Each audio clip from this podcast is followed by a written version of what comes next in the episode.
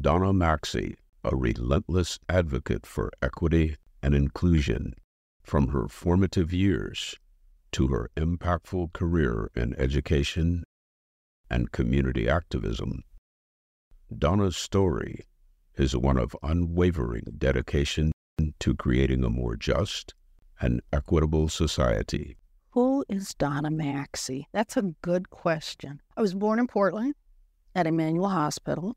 I am the fourth of five children for Charles and Johnny Maxey. My story has to start with my parents. My parents met each other the first day my mother came to college. She looked at him and said, That's the one.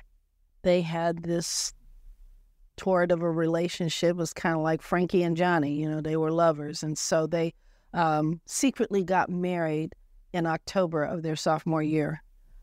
There was a lot of scuttlebutt about them being together because my father came from a very poor family. And my mother came from a family that had a black land farm and oil property. Mm. Her people didn't like him because he was poor, and he didn't like her. His mother didn't like her because she was dark. My mother's father died when she was 18 months old. My father's parents split up much earlier, and his father was very abusive. But these two people came together and made a union and made a decision about the kind of family they wanted to have they both came from families that they had a sense of community and a sense of responsibility to the community. One of the things that was unusual about my parents was they when they, they came during the Great Migration to to Oregon, and Daddy had been a chauffeur the summer before to some white folks who went all over the country, and he was scouting places that they could move to. And uh, like most people who are suckers and they come to Oregon in the summertime, boy, it was beautiful. He thought he wanted to be here. And so they came to Oregon, not knowing what the history of Oregon was as a exclusionary state for black folks. So they moved to Oregon and and and daddy's one of those people that's very independent. You know, if everybody else is going left, he's going right. You know, everybody else went went east, so he went west Everybody else went to California, so he went to North. Most black folks went to Washington. He went to Oregon. Most black folks became Republican. I mean Democrats. He became a Republican.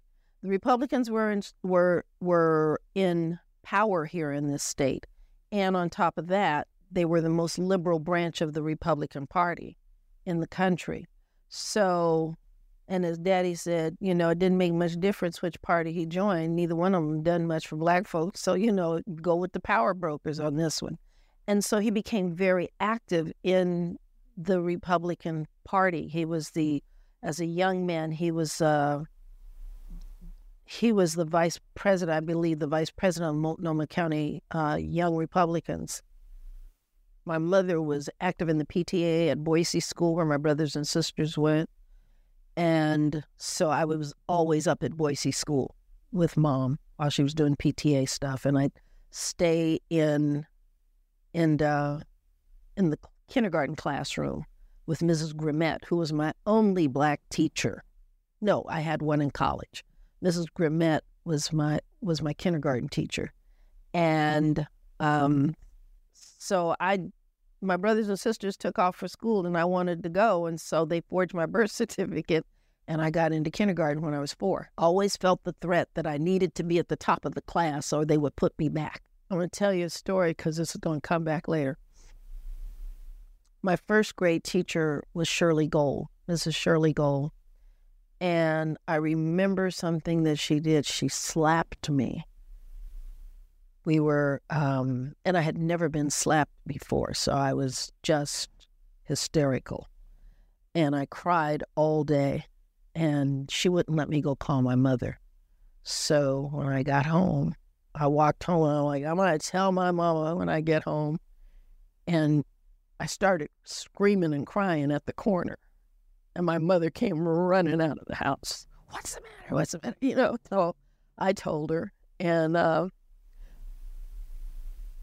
And she said, Okay, come in the house.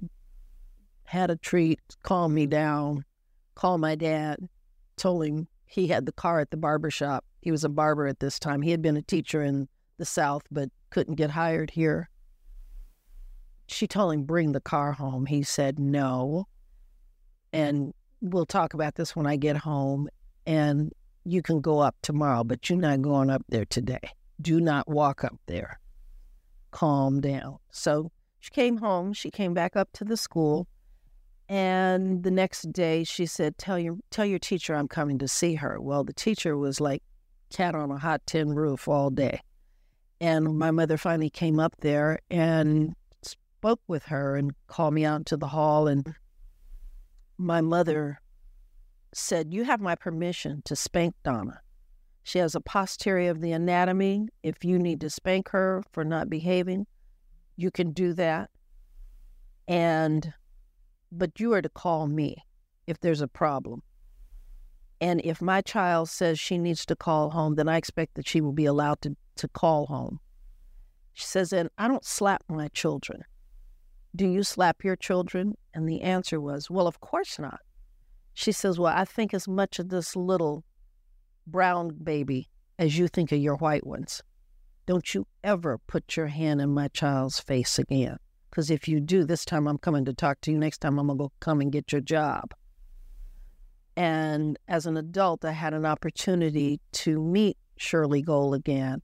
And when I saw her, she looked very similar to what she had looked like when I was a child. And I was in my mid 30s at this point, and I thought, should I say anything? I, and I thought, yeah, I'm going to tell her. I'm going to tell her.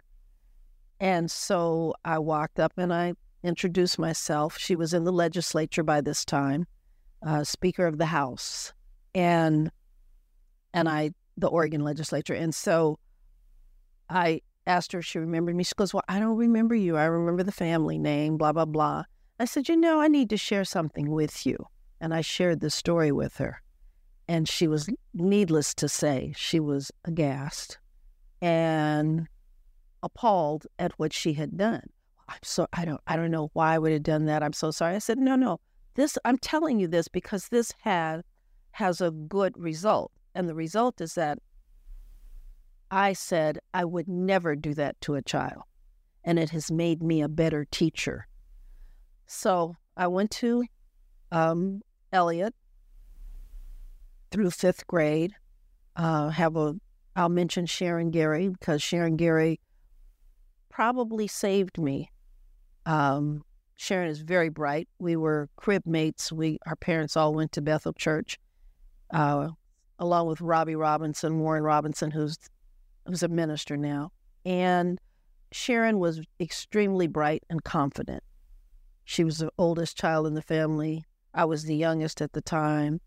And because of Sharon, it pushed me to excel more.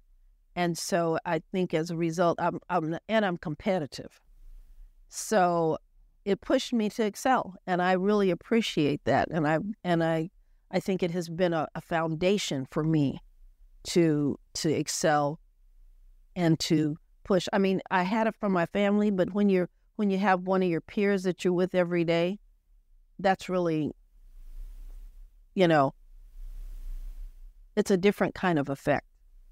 I mean, you're not doing it for for just for your parents' approval. You're doing this because now it becomes a part of who you are as a person. So, um, so uh, Sharon and I stayed together through fifth grade, and at that time, at the end of fifth grade, was when our families got wiped out by um, urban renewal, as I like to call it, urban renewal, Negro removal. And um, they moved out to Southeast and we moved up to Northeast. And I went to Highland School. So, sixth through eighth grade, I went to Highland School. There were a lot more white kids at that school, um, more challenging curriculum, more oppor- academic opportunities.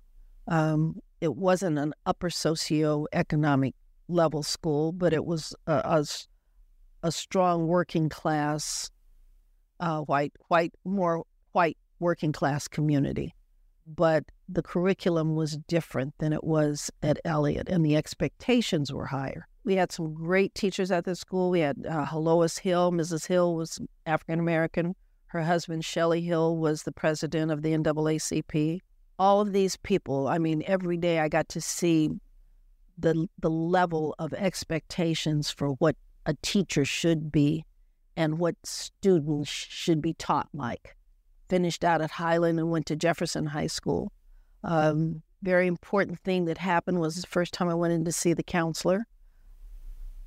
And my brothers and sisters had gone to Jefferson and had to fight for the for the opportunity to be involved in school activities. They had no activities for black girls. They only had activities for black boys, which was sports. But there were clubs, there were uh, committees, all kinds of things. Um, my second sister, Virginia, was the first black person to be on the on the dance team. Um, my older sister, whose name then was Carol, and Virginia helped form a girls' club, and it was an integrated club. And the vice principal, Mrs. Flagel, Miss Flagel, uh, was a very racist person, as, as were many of the teachers and, and administrators, and had a fit because these girls wanted to have a slumber party. My parents went up and fought that fight.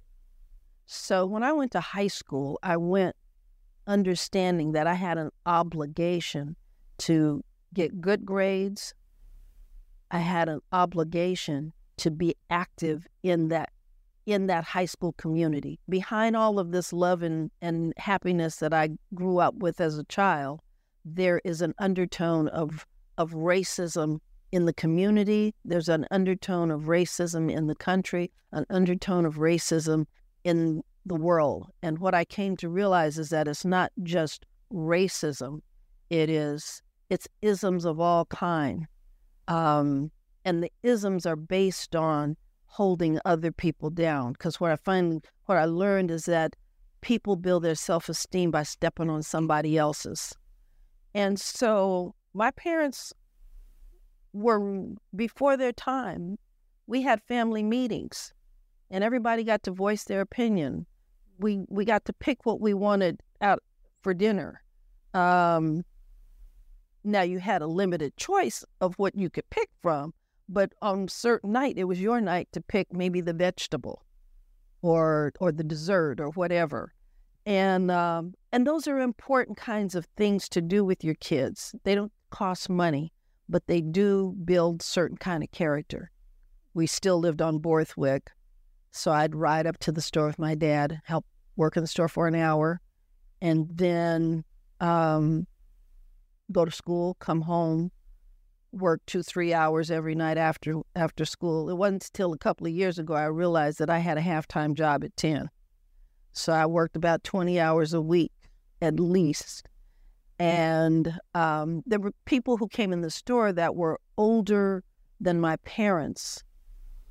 And so anyway i asked my parents why did why did those people not know how to read and write and they said because a lot of them came from the South, they hadn't had the opportunity to go to school, or they had to leave school early. And, and, and, and in talking to them, found out that they had to leave school early and they needed to go help support the family. And so I decided I wanted to be a teacher and, and teach older people how to read and write so that there wouldn't be generations coming afterwards who would need that um, my parents' daddy, I should say, said that's going to be hard because people still have to go to work and they're going to drop out most likely. So I thought about it and said, okay, rather than be a teacher of adults, I'll be a teacher of smaller children and make sure that they have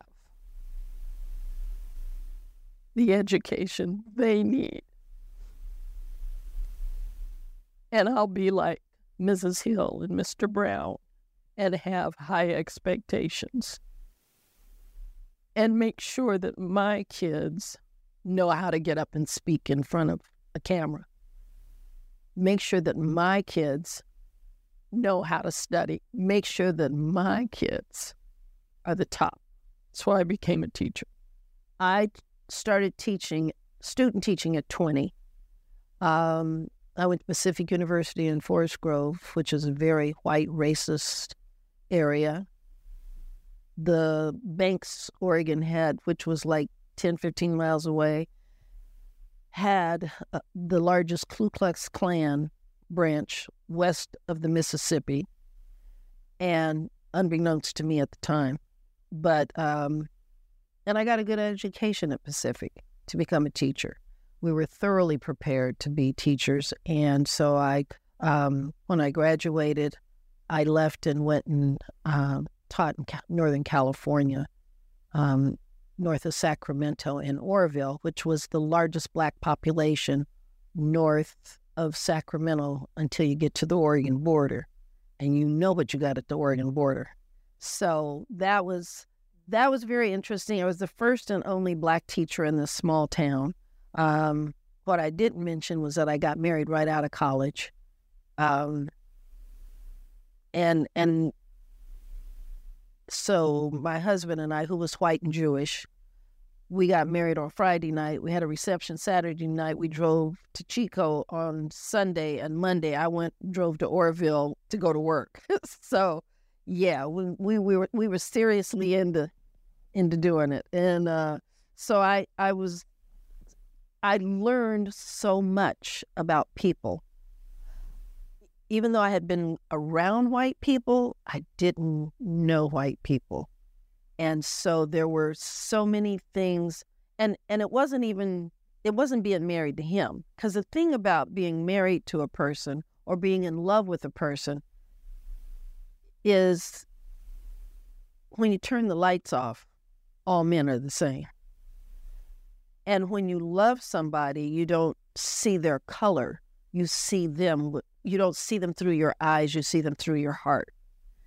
Mm. And about every six months, I'd wake up and he'd be glowing in the dark. and I'm like, and I'd turn on the light and I'd be looking at him. And he's like, he'd wake up and like, what are you doing? I said, looking at you. And he's like, well, okay, why are you looking at me? Like, you're white. You go, yeah. Didn't you know that? I said, I know you're white, but you're white. And it would like hit me what I was doing, what I had done, that I had married a white man. It's like, are you crazy? You know, you married a white man. And the history that had been between, particularly between white men and black women. And I'd have to calm myself down. It's like, you know this man loves you. My mother used to tell me, I don't think Steve likes anybody, any black people except you. I said, it's not true. Steve doesn't like anybody except me. So, you know, and, uh, but it was, it, it was an experience where I learned that I had a responsibility. I had seen my parents do stuff, but I knew that I had a responsibility to that whole black community that I started teaching at 21 and and everybody was resting on my shoulders.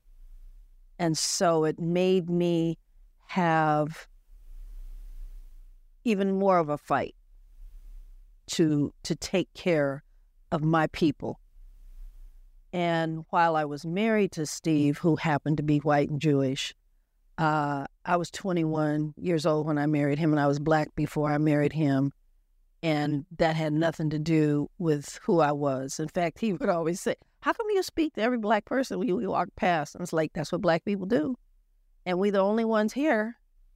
And, um, you know, don't you do that too? Well, Jews don't do that. I said, No, but there's other ways that you have of knowing that they're Jews, either by how they look or by name, but some kind of way it comes out. I said, You know, you can speak too if you want, but I'm going to keep speaking.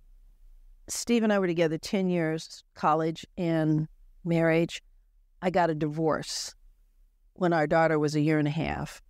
And I realized I could not do 24 hours a day children. Somebody's child was going to suffer. And I didn't want anybody's sh- child to suffer because I couldn't give my best. So I got out of teaching and went and sold copiers, went and um, went and worked in state government at, in California, worked in the a State Department and legislature. Um, yeah, I did a lot of things there. Um, and went off and did other kinds of things until I could, you know, get back into teaching. So I I went back into teaching probably in 1983. Left left that field. My daughter was older and could handle it more. She was in third grade by this time, so I was able to go back and start teaching again. Um, left or left California in 85 and then came to Oregon, taught here for five years. Um, and I had asked to be put at a black school. And they put me at Rose City Park.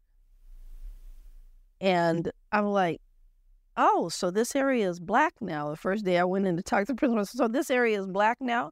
So, so what percent of the students are are are um, are black? He goes, oh, about 28, 30. I said, 30 percent of the students here are black.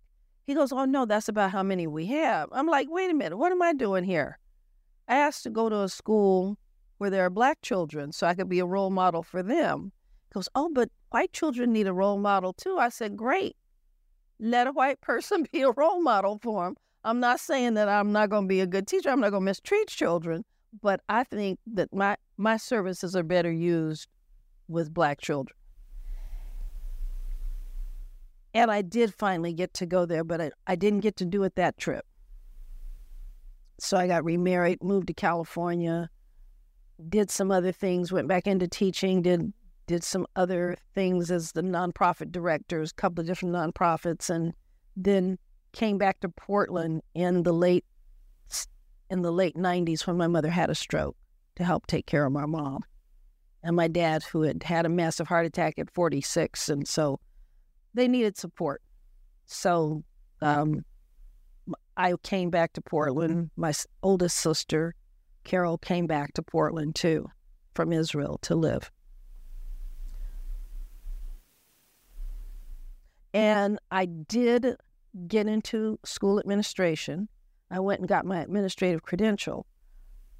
But I was told that I was, by my administrator, that I was not qualified to be an administrator. And I thought, well, I'm going to go and start taking the classes anyway. And the woman who was the head of the education department at Portland State said, Not qualified. You're the most qualified person in this class you could go and be a principal now without taking any more of the classes. So she said, Don't worry about it. You're going to be in the program. And normally you had to have the principal's permission to do it, but I got put in the program without that and got my administrative credential um, and never got into any of the, the pools. I applied for a vice principal pool and was not allowed a, uh, an interview and was told that I was threatening the woman in in HR because I went and asked.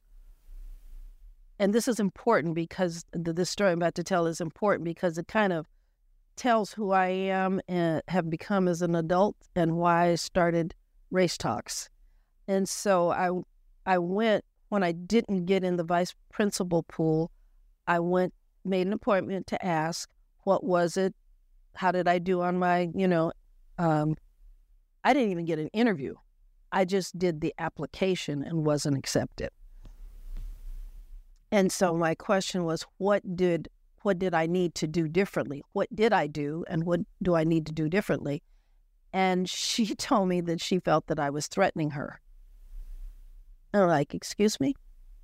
I'm not quite sure I understand how I'm threatening you. All I'm doing is asking you a question. I haven't raised my voice. I haven't called you out of your name. I haven't threatened that I will hit you or hurt you. So I'm not quite sure how I'm threatening you. And it was much, much later that I came to realize that folks expect you to fall over and play dead. And if they say you're not qualified, then you just go away with your tail between your, your legs and do it. Not the kid, not doing that you need to tell me how I am what I've done and what I need to do to make it better. And so um, she ended up going to investigate. When I went for the first interview, she came back and and uh, told me what what the results were. So I was blackballed, basically, what it was. I would get to the top of the heap, like, you know, they had a, a program for people who were aspiring administrators who were showing promise and stuff. I got in that program, but there was someone blocking, blocking me from moving further. So I finally realized, okay, you're not going to be an administrator. And just said, screw it, and kept going. I did do a job that was, that Portland Public Schools has um, put in a position of being a teacher's a teacher's um, job, but you have usually they hire teachers who have an administrative credential, so it's kind of a pre-administrative position, uh, and that was a student management specialist at a, um, and they have those at elementary and middle schools, and uh, and at high schools, the person in charge of student management is a vice principal. This was just a continuation. I when I came back in the 90s of the kind of things I had been doing before. When we did these activities at our school, there were some people at our school. I think teachers act like the kids they teach. Elementary school teachers like want everybody to be fair. Um, middle school teachers are can be mean girls and they start making their cliques. Um, and the boys can be bullies. And high school, they just do it even more. You know, like they're they're kind of cool kids. You know, the cool kids and the outside kids, and and um, and so we had some teachers who were mean girls. There were some boys in that group too, but you know, they I mean, I I had white teachers coming in my office crying from how they were being treated by these people. And when we brought the information about the activities, there was one particular activity that was uh, there was a film we showed. It was about Cesar Chavez and the growers, and and the protest for against lettuce and grapes, and each the folks were divided up into groups and say, okay, who are the main characters in this story? What is their point of view and why is this important, this point of view? And, you know, it's just made everybody look at it from a different point of view, you know, a full circle of looking at everybody's position. And some of those mean girls got it. And I thought, wow, there's something to this that, but the problem is that this is connected to people's paycheck. And if it's connected to people's paycheck, then people will say whatever they, they get paid to say. So we need to have this in the community so that it is not connected to people's paychecks. And it's it's an opportunity for people to sit down and talk about all kinds of issues through a lens of race and to and to get to talk to other people and not have it have have the threat overhead of I might get fired if I say the wrong thing. So that's how race talks got started. Yeah, race is always race is only important in that it is a part of our social structure. And race is just an easy all of the isms racism, sexism, classism, educationism. Um, did I say sexism? All of those isms are ways to divide people up and put them into a class, put them into a structure. So these are the people who, if you have these attributes, you automatically are the power structure this group over here, if you have these attributes, you automatically are not part of the power structure. And so it's just race is just an easier way to to to to, to define who people are. Um, So if I if I look out at a group of people, like okay, this group is the white group. So those are the top. They're the smart ones, the the top ones. They're white, they're pure, they're okay. These people are black, they're bad, they're stupid, they're lazy.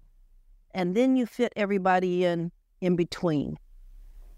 So race is important. You know, and it's like I used to tell my kids. And, and one of the things that I did, I was so happy that I left the classroom because I got to see for the first time how what I was teaching actually worked in the real world. And so I came back a better teacher after I had left teaching than I had been before. Because before I was idealistic. Now I had life experience to go along with my teaching. So as I told my kids, life is a game. And you know what all games have? Like a ball, a bat, a net. No. Games have rules.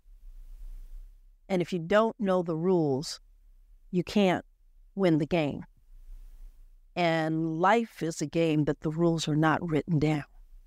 So you have to have somebody who teaches you the rules, who's either from your family or they guide, you know, develop mentors that will help you to navigate what the rules are.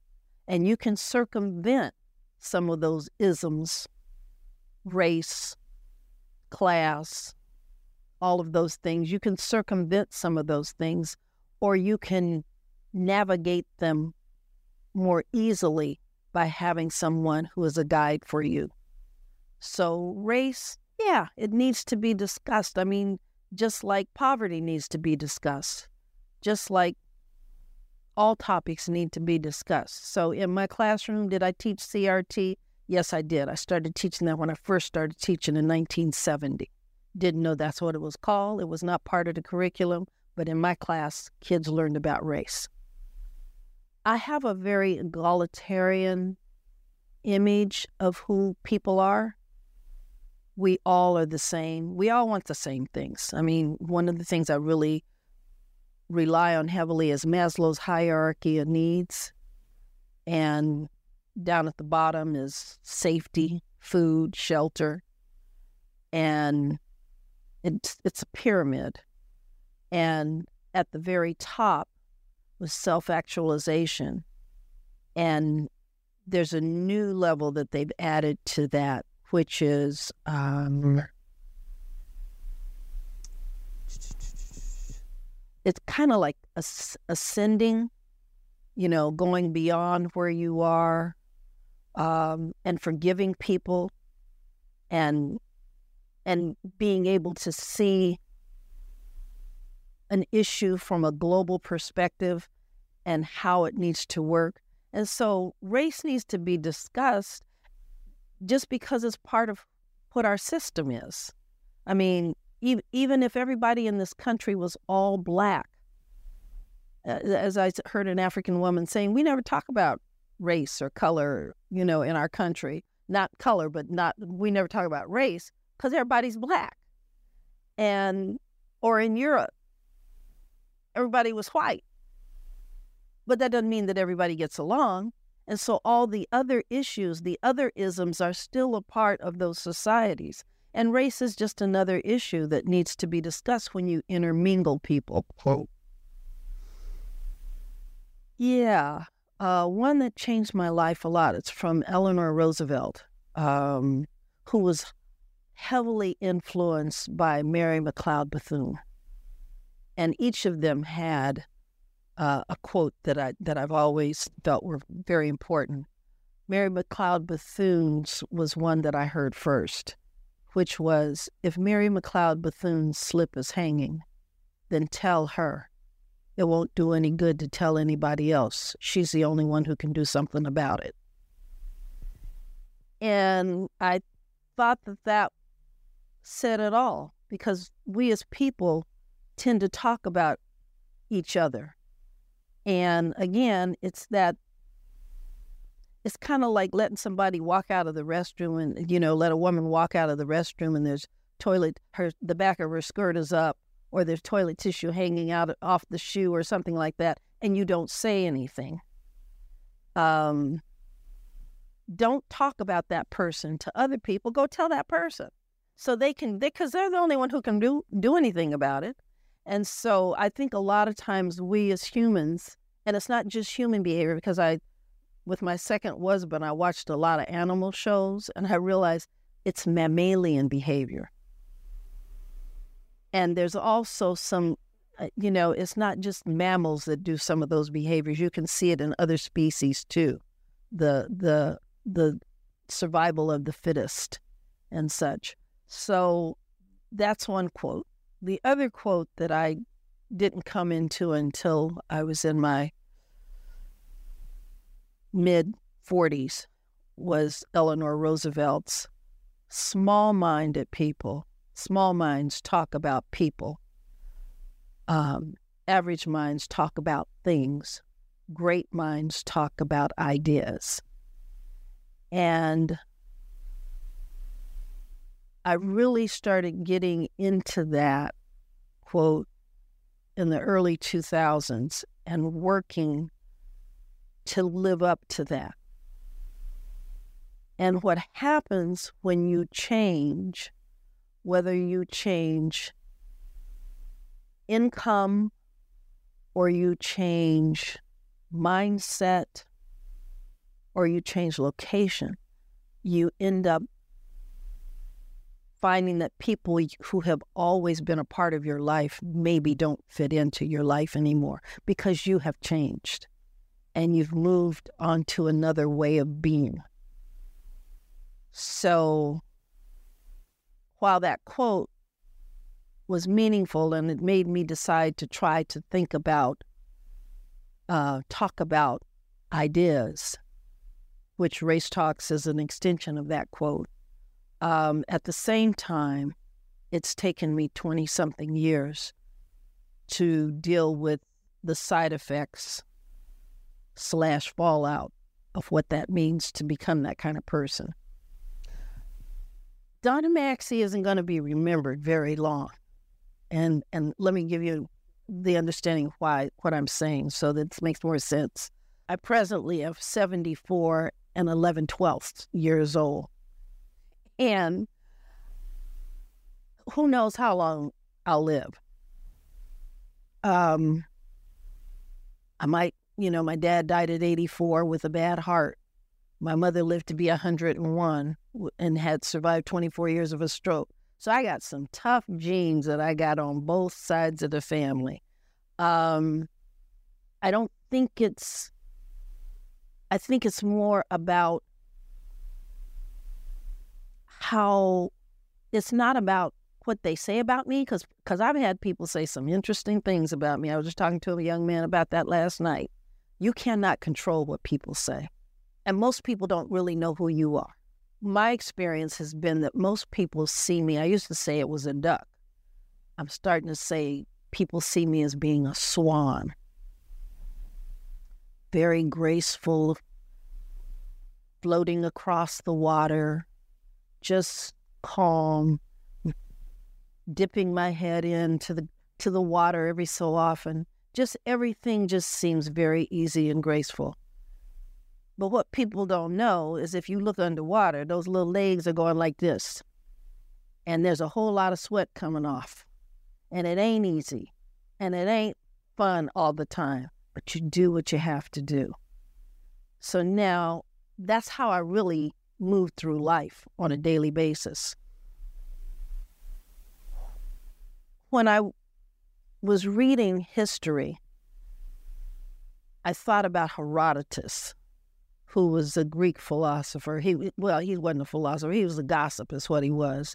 He reported a bunch of stuff that was going on at the time during the ancient Greeks, ancient Romans, and it occurred to me that there are millions and millions and millions of people who have been in the world. And Herodotus's name is one that you remember. Aristotle's one that you remember. Plato is one that you remember you you hear these names of people, but how many other people were there out there that you don't hear their name? So I'm real realistic about that. Chances are you're not going to hear my name. In 10 years, and 20 years, and 30 years, you might not hear my name. What you will have, though, is the effects of who I was as a person. There's this young woman who is 47 that I taught her in fourth and fifth grade. And I ran into her when I was passing out Race Talks brochures. And it was really funny because she looked at me and she goes, You look like this woman I used to know named Donna Pomerantz. Did you used to be Donna Pomerantz? And I said, uh, I still am. you know, I just go by my maiden name now. And she said, Oh my God, you were my teacher in fourth and fifth grade. You have no idea how much you meant to me. And I thought, wow. And I, I had just read a few days ago, before that, a book that I call my ego book. And I call it my ego book because I have letters and things and pictures from when I first started teaching. And her letter was one that I kept because she drew a picture of the classroom. And on that letter, it said, it, I was leaving teaching. And um, on that letter, it said, You have no idea how much you mean to me. And she used those same words as an adult. And I thought, this is really something. This, this, those words mean something. And so I got back in touch with her and said, Hey, I got to go speak to Reynolds School District to some teachers. I want to know more about what it was that I did that meant so much to you. And so at the end of our conversation, when I went over to her house, I was stunned. She had two children. She had a world map on the on the wall. They had pins on the wall of where they would pick a country. Every month they would pick a different country to do their culture. They would go visit things and eat the food and learn about it. And you know, and because they we had done that in my class she was talking about how they how the kids in the class used to discuss the racism at the school and how there were things that were unfair that where they saw racism happening to me as the only black teacher in that school. And how they saw that their classroom um, there were like 10 kids on spe- in special ed in that fourth fifth grade level. I had eight of them in my classroom and so, I mean, it just was my, you know, and, and I got in trouble with the parents because the movie Eye on the Prize came out, and my kids, we watched it every week and discussed it. And uh, the kids were coming home talking about it and such. So I kept my butt in a sling all the time. But what I found out from listening to her is that I affected her life and not only did I affect her life, I affect her children's lives. And her daughter ended up in fourth grade having to do a report for Black History and Women's History Month. And her daughter chose to be me. And because the kids were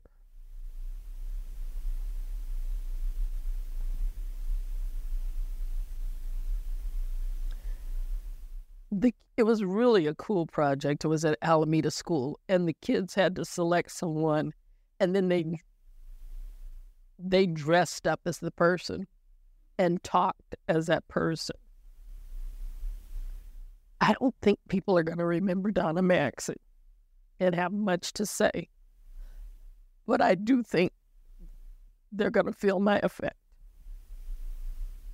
And I can't ask for any more than that couple of things that people touched on, and I want you to think about this. I saw some hands that did not go up, in this room, uh, having having had a mammogram. It's so important to get it. And it's so important to listen to your body. So don't let anybody tell you, as you did, don't do that. You you were perfect. Hang in there. Just get in their face and say, I am going to survive.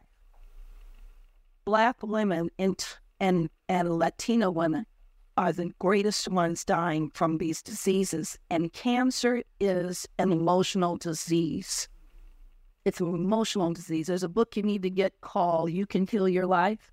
It talks about all the diseases that you can, diseases that you get and what is the emotional impact that causes it in your body. You should get that book. It will help tell you a whole lot of things. What's the book called? You Can Heal Your Life. It's by Louise Hay. It's a, a rainbow, a rainbow heart on the cover. And it has a whole section about all these different dis- diseases that we have in our bodies and affirmations that you can say. The mind is powerful. Use it. Thanks for tuning in to Oregon Hidden Legacy. For more information about this podcast, go to OregonHiddenLegacy.org.